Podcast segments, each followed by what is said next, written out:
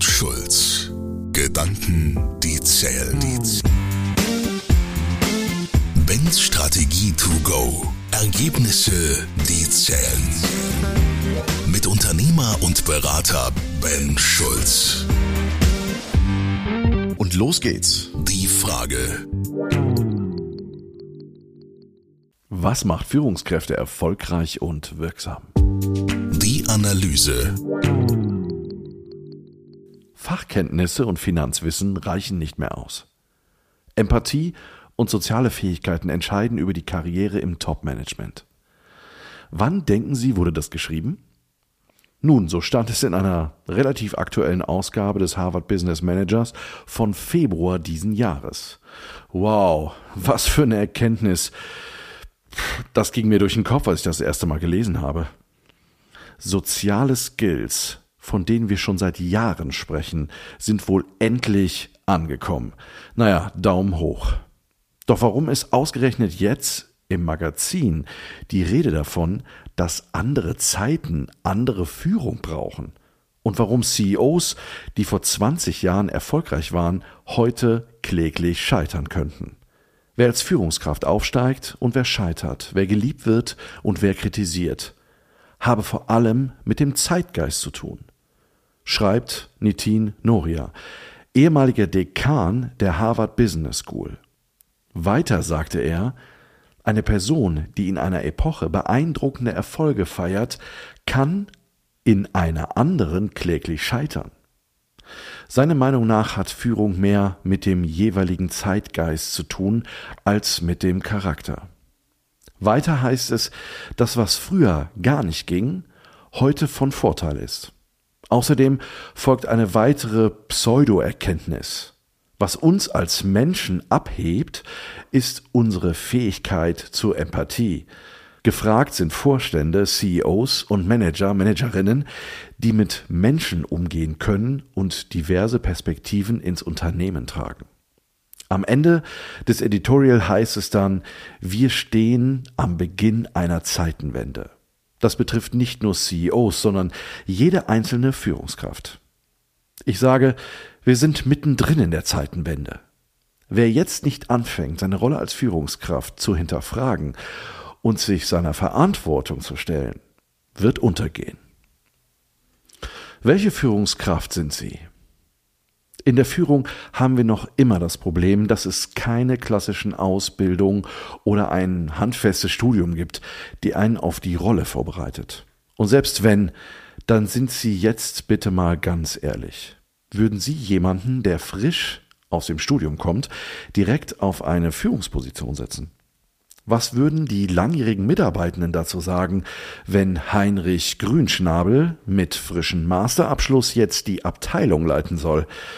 Also wird es in vielen Unternehmen weiter so bleiben, dass Mitarbeitende aufgrund ihrer Betriebszugehörigkeit, ihrer Erfahrung oder Expertise zur Führungskraft aufsteigen. Und jetzt?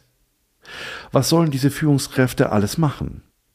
Soll sie Coach sein, zum Feelgood-Manager werden, Händchenhalter sein, Motivator, Kummerkasten und was weiß ich nicht alles?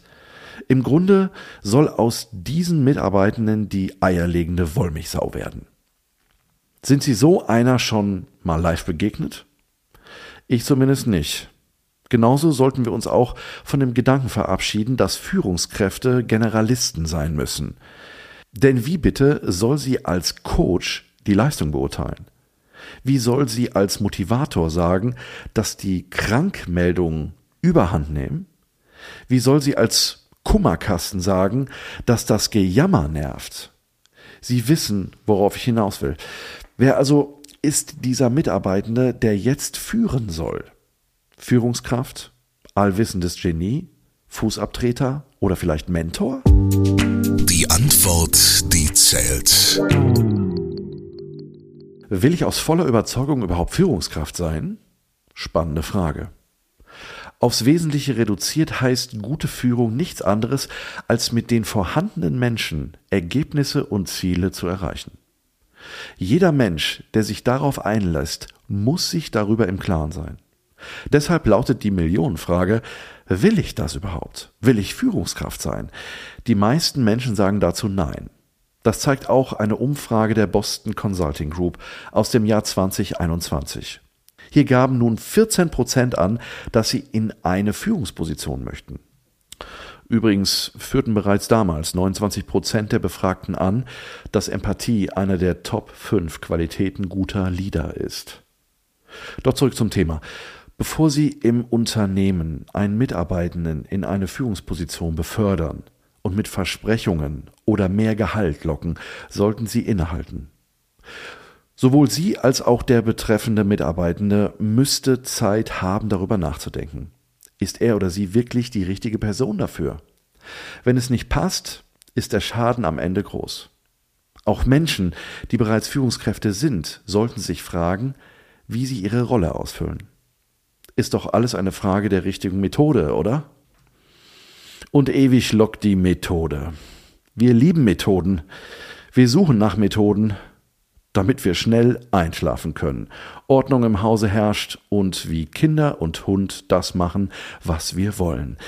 In der Führung sind Methoden Handwerkszeug. Zeitmanagement, agiles Führen, Prioritäten setzen, alles Dinge, die Führungskräfte beherrschen müssen.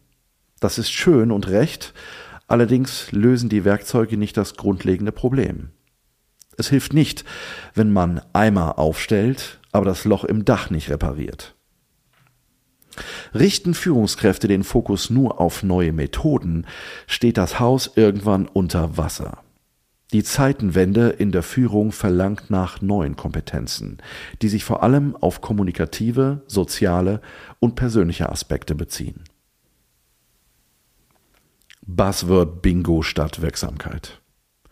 Kommen wir nochmal zurück zu unserem Heinrich Grünschnabel, der mit seinem frischen Masterabschluss als Führungskraft ins Unternehmen kommt.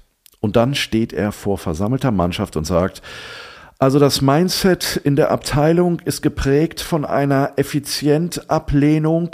Ihr müsst dringend an eurem Personal Skills arbeiten, damit die strategischen und operativen Ziele des Joint Ventures einschließlich der geplanten Synergien umgesetzt werden. Stolz schaute er in die Runde. Keiner hat verstanden, was er meint. Sie werden jetzt vielleicht lachen, aber ich erlebe, dass es in vielen Unternehmen genauso läuft. Wer die besten Buzzwords hat, mit den kompliziertesten Formulierungen um sich wirft und dann den Mitarbeitenden etwas von KPI erzählt, gewinnt.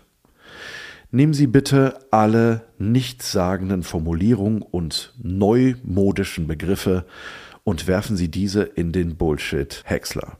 Denn Menschen führen Menschen. Worauf es wirklich ankommt, ist eine Rückbesinnen auf das Wesentliche. Die Komplexität muss verschwinden. Es geht um Führung und Persönlichkeit in Abhängigkeiten zu allen gesellschaftlichen Entwicklungen. Abschließend möchte ich die Frage, was Führungskräfte wirklich erfolgreich macht, einfach und radikal beantworten, in den Worten, wie es mein guter Freund und Aufsichtsratsvorsitzender Ebert Jung immer sagt. Dazu braucht es keine Empathie, Shishi und Buzzwords.